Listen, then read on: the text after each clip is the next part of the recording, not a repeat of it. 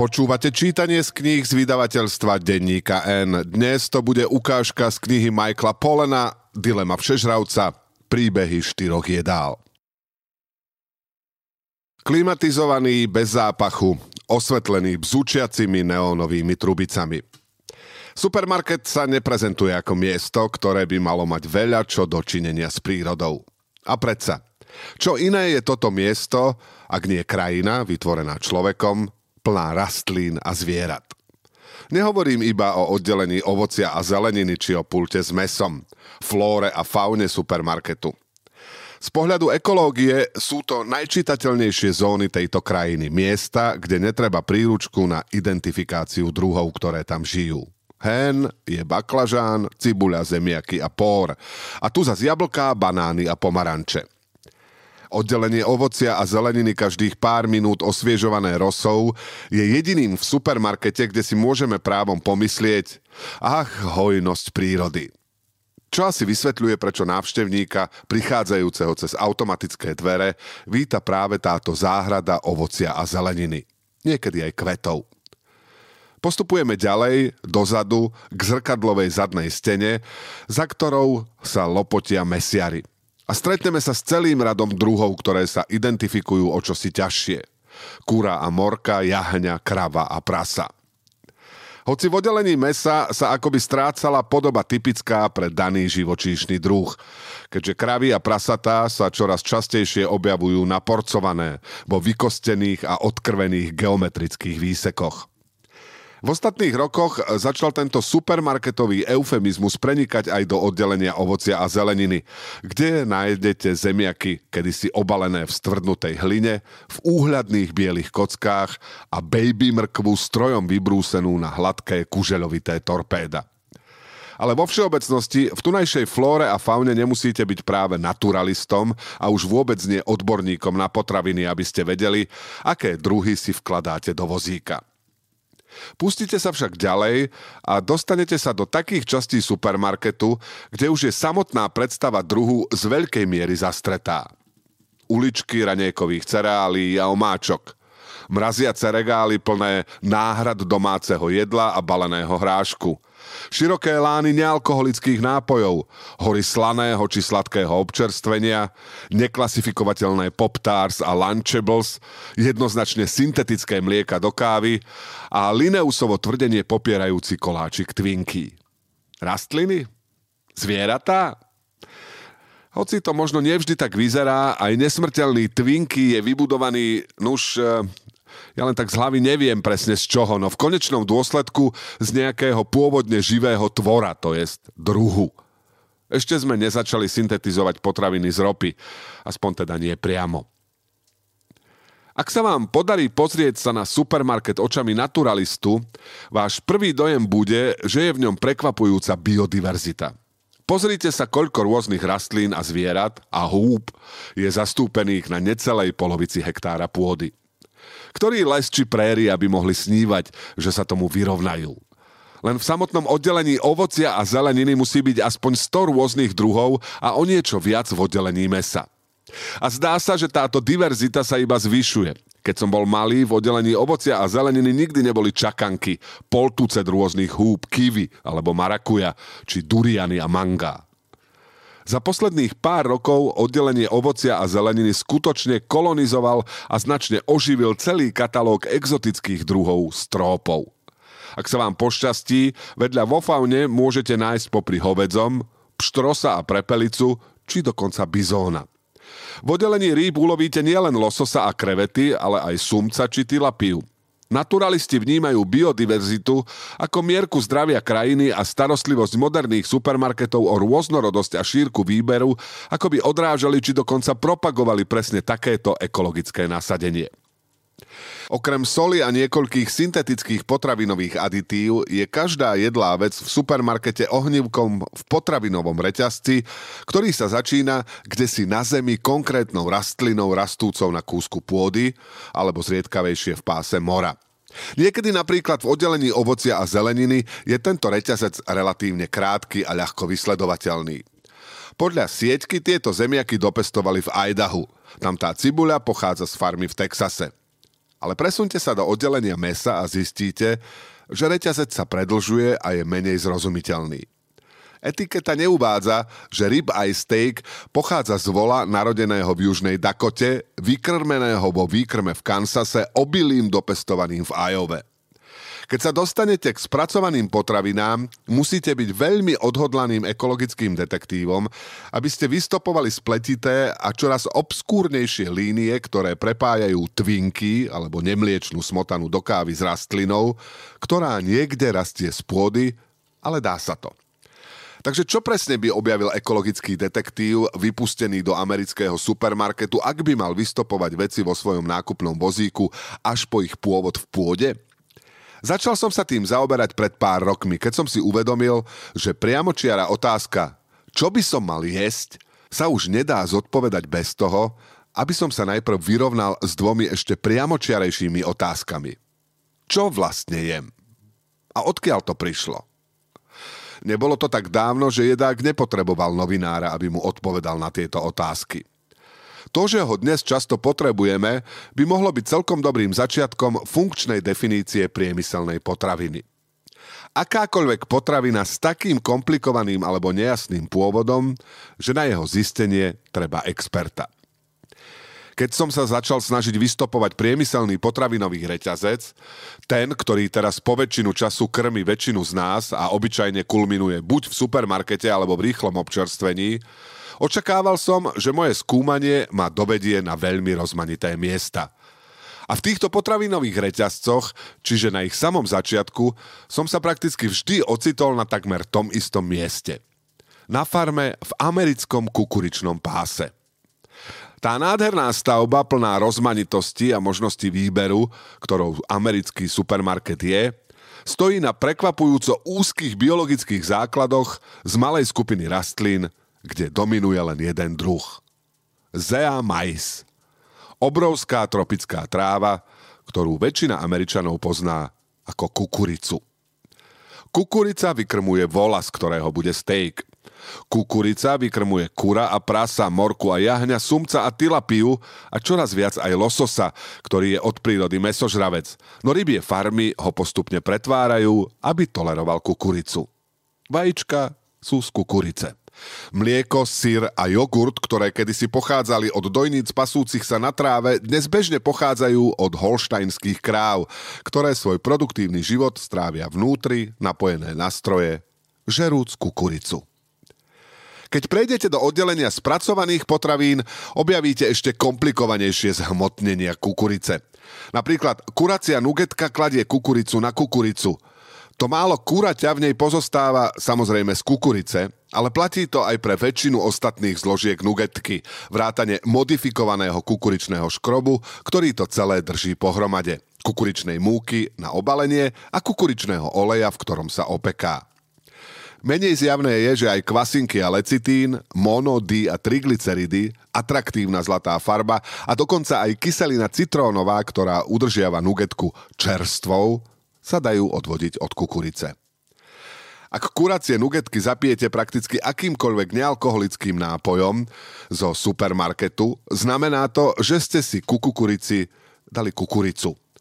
Od 80. rokov minulého storočia sa prakticky všetky nealkoholické sítené nápoje a väčšina ovocných nápojov, ktoré sa predávajú v supermarketoch, sladia kukuričným sirupom s vysokým obsahom fruktózy. Okrem vody je ich hlavnou prísadou kukuričné sladidlo. Siahnete po pive a aj tak pijete kukuricu vo forme alkoholu fermentovaného z glukózy, rafinovanej z kukurice. Prečítajte si zloženie na etikete akejkoľvek spracovanej potraviny a ak poznáte chemické názvy, pod ktorými sa kukurica vyskytuje, tak ju tam nájdete.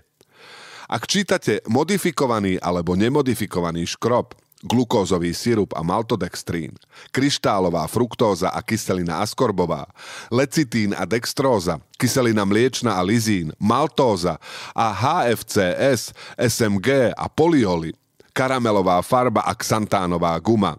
Čítajte kukurica. Kukurica je v umelej smotane do kávy. Aj v cheese whiz, čo je tavená syrová omáčka – v mrazenom jogurte a televíznej večeri, v konzervovanom ovoci, kečupe a sladkostiach, v polievkach, snekoch a koláčových zmesiach, v polevách, omáčkach a mrazených wafliach, v sirupoch a pálivých omáčkach, v majonéze a horčici, v hotdogoch a bolonskej omáčke, v margaríne a tuku do pečiva, v šalátových drezingoch a omáčkach, dokonca aj vo vitamínoch. Áno, je aj v koláčikoch Twinky.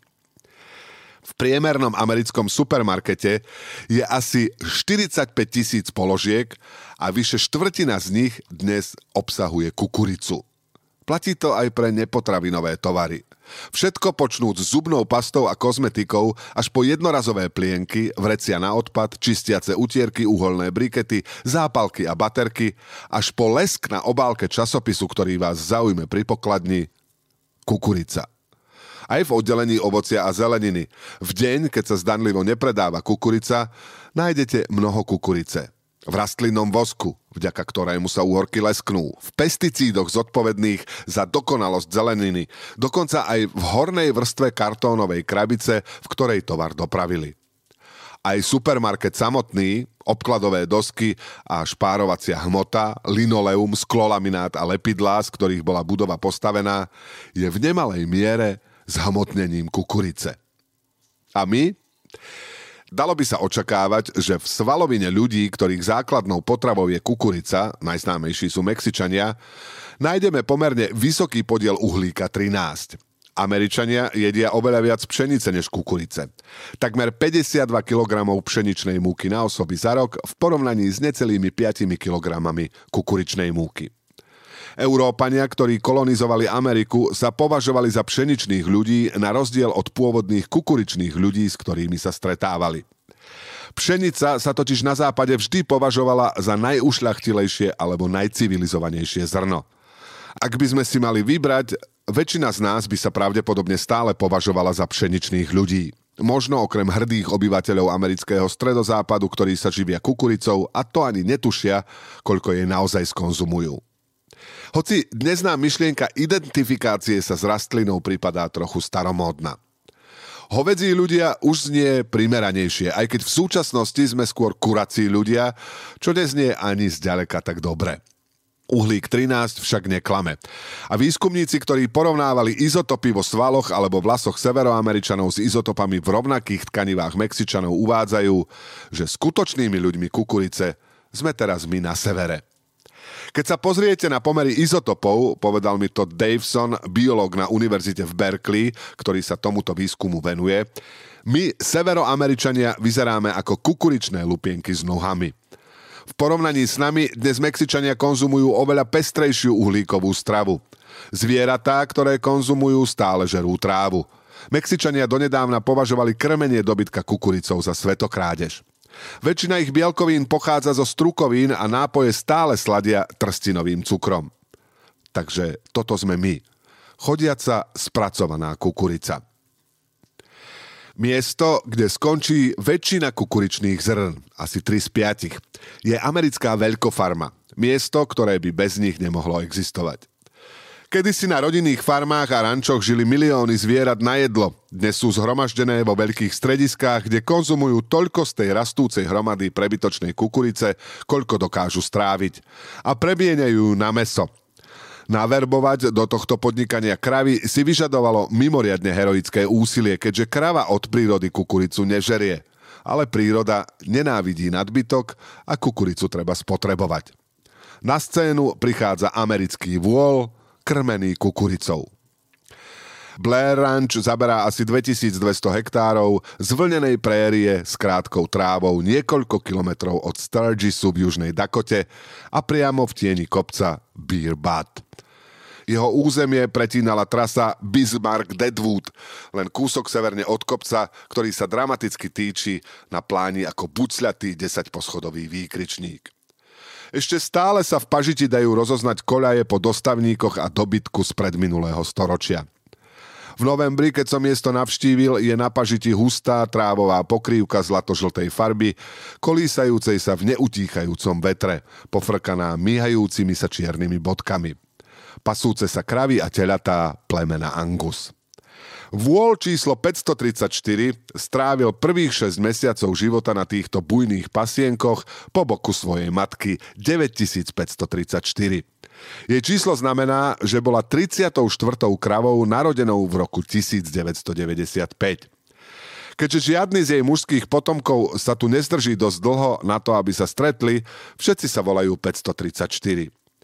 Jeho otec bol registrovaný Angus menom Gar Precision 1680.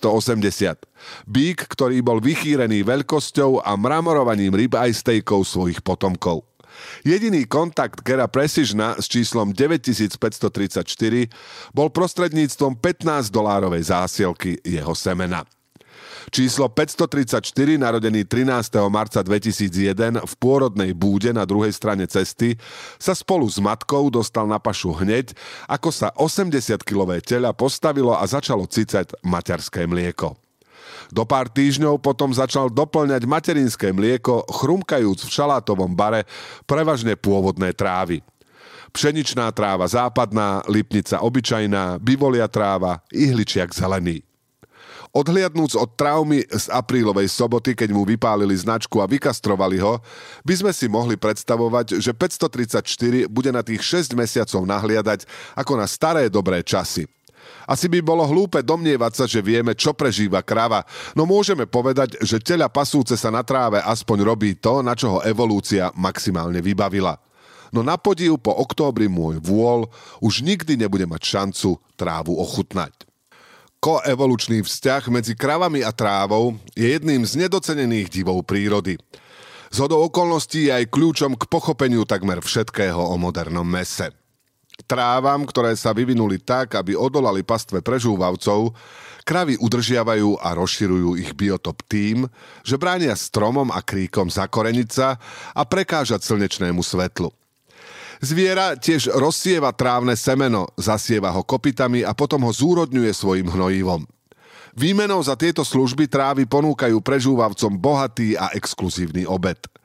Kravy si totiž, podobne ako ovce, bizóny a iné prežúvavce, vyvinuli špeciálnu schopnosť premeniť trávu, ktorú bytosti s jedným žalúdkom, ako sme my, nedokážu stráviť, na vysokokvalitné bielkoviny – Dokážu to, pretože majú bachor, čo je určite najvyvinutejší tráviaci orgán v prírode. Bachor je veľký asi ako medicimbal a je v podstate asi 75 litrovou fermentačnou nádržou, v ktorej si rezidentné baktérie pochutnávajú na tráve. Tieto baktérie žijú svoj neviditeľný život na opačnom konci potravinového reťazca, ktorý vyvrcholí hamburgerom a tak ako trávy sa vyvinuli spoločne s kravou, ktorú krmia. Pastevný chov dobytka má v skutočnosti dokonalý ekologický zmysel. Je to udržateľný potravinový reťazec poháňaný solárnou energiou, ktorý produkuje potravu premenou slnečného žiarenia na bielkoviny. Aj riadkové plodiny by to dokázali, ale nie tu. Na miestach ako západná južná Dakota je pôda príliš suchá, riedka a kopcovitá na pestovanie plodín bez intenzívneho zavlažovania, použitia chemikálií a rizika erózie. Prečo teda vôľ číslo 534 od októbra neochutnal steblo prériovej trávy? Jedným slovom, pre rýchlosť. Respektíve v tomto odvetví preferovaný výraz efektívnosť. Kravám v pastevnom chove jednoducho trvá dlhšie, kým dosiahnu jatočnú hmotnosť, než kravám chovaným na bohatšej strave a tento priemysel sa už polstoročia venuje skracovaniu času, ktorý je hovedziemu dobytku na zemi dopriaty. Za čias môjho starého otca mali kravy pri zabíjaní 4 alebo 5 rokov, vysvetlil Rich. V 50 rokoch, keď bol na ranči aktívny môj otec, tak to boli 2-3 roky. Teraz sa tam dostanú v 14 alebo v 16 mesiacoch. Naozaj rýchle jedlo. Z 36 na 500 kg za 14 mesiacov sa vôľ dostane iba s obrovským množstvom kukurice, proteínových a tukových doplnkov a celým arzenálom nových liekov. Odstavenie predstavuje osudový moment, keď prirodzená evolučná logika, reprezentovaná prežúvavcom pasúcim sa na tráve, narazí na priemyselnú logiku, ktorá poháňa zviera po zvyšok jeho rýchlej cesty do veľkoobchodného balenia hovedzieho mesa. Táto priemyselná logika je racionálna a dokonca neodolateľná. Veď dokázala z hovedzieho mesa urobiť každodennú stravu pre milióny ľudí, pre ktorých kedysi predstavovalo luxus. A predsa, Čím ďalej ju sledujete, o to vyššia je pravdepodobnosť, že začnete uvažovať nad tým, či táto racionálna logika nie je úplne šialená. Zdravie týchto zvierat prostredníctvom siete vzťahov je neoddeliteľne prepojené s našim vlastným. Neprirodzene bohatá kukuričná strava, ktorá podkopáva zdravie, krmi jeho meso spôsobom, ktoré podkopáva zdravie ľudí, čo ho budú jesť. Antibiotika, ktoré tieto zvieratá v tejto chvíli konzumujú spolu s kukuricou v ich črevách a všade inde v prostredí, kde sa ocitnú, vytvárajú nové kmene rezistentných baktérií. Tie nás jedného dňa infikujú a budú odolávať liekom, od ktorých účinnosti sme závislí. Obývame rovnaký mikrobiálny ekosystém ako zvieratá, ktoré jeme a čokoľvek sa v ňom deje, deje sa aj nám. Potom je tu obrovská kopa hnoja, na ktorej stojím a v ktorej 534 spí. O hormónoch v nej nevieme veľa, kde skončia alebo čo spôsobia, keď sa tam dostanú. Vieme však niečo o baktériách, ktoré sa vedia z hnoja na zemi dostať do kože a odtiaľ do našich hamburgerov. Rýchlosť, ako sa tieto zvieratá porážajú a rozrábajú, 400 za hodinu na bytunku, kam pôjde 534, znamená, že skôr či neskôr sa nejaký hnoj prilepený na kožiach dostane do mesa, ktoré jeme. Jedna z baktérií, ktorá sa takmer s istotou nachádza v hnoji podo mnou, je pre ľudí mimoriadne smrteľná. Escherichia coli O157H7 je relatívne nový kmeň bežnej črevnej baktérie. Pred rokom 1980 ju nikto nezaznamenal. Ktorý prekvitá vo výkrmniach hovedzieho dobytka a 40% dobytka ju má vo svojich črevách. Skonzumovanie čo i len desiatich takýchto mikróbov môže spôsobiť smrteľnú infekciu. Produkujú totiž toxín, ktorý ničí ľudské obličky. Ako tu tak stojím v ohrade pri svojom bolovi, neviem si predstaviť, že by som ešte niekedy chcel jesť meso z týchto bielkovinových strojov. Hlad bolo to posledné, čo som pocitoval. Nie som si istý, že keď uplynie dosť času a pach tohto miesta odíde z mojich nozdier, budem opäť jesť miesto z výkrmne. Konzumácia priemyselného mesa si vyžaduje priam hrdinský či nevedomosti, či teraz zabudnutia. No, odišiel som z odhodlaný sledovať toto meso až po jedlo niekde na stole, aby som videl tento potravinový reťazec aspoň potiaľ. Chcel som vedieť, ako mi meso z výkrmne bude chutiť teraz. Či by som tam zacítil kukuricu, alebo dokonca, keďže chuť rovnako významne ovplyvňuje to, čo máme v hlave, ako ju ovplyvňujú molekuly tancujúce na jazyku. Či tam bude náznak ropy. Si to, čo ješ je otrepaná fráza, proti ktorej sa dá ťažko namietať. A predsa je, ako naznačuje návšteva vo výkrmni, neúplná. Si aj to, čo žerie to, čo ješ ty. A my sme, alebo sme sa stali nielen mesom, ale aj kukuricou číslo 2 a ropou. Počúvali ste čítanie z kníh z vydavateľstva Denníka N. Dnes to bola ukážka z knihy Michaela Polena Dilema všežravca – príbehy štyroch jedál. Túto a množstvo ďalších skvelých kníh si môžete kúpiť v obchode denníka N na adrese obchod.denníken.sk.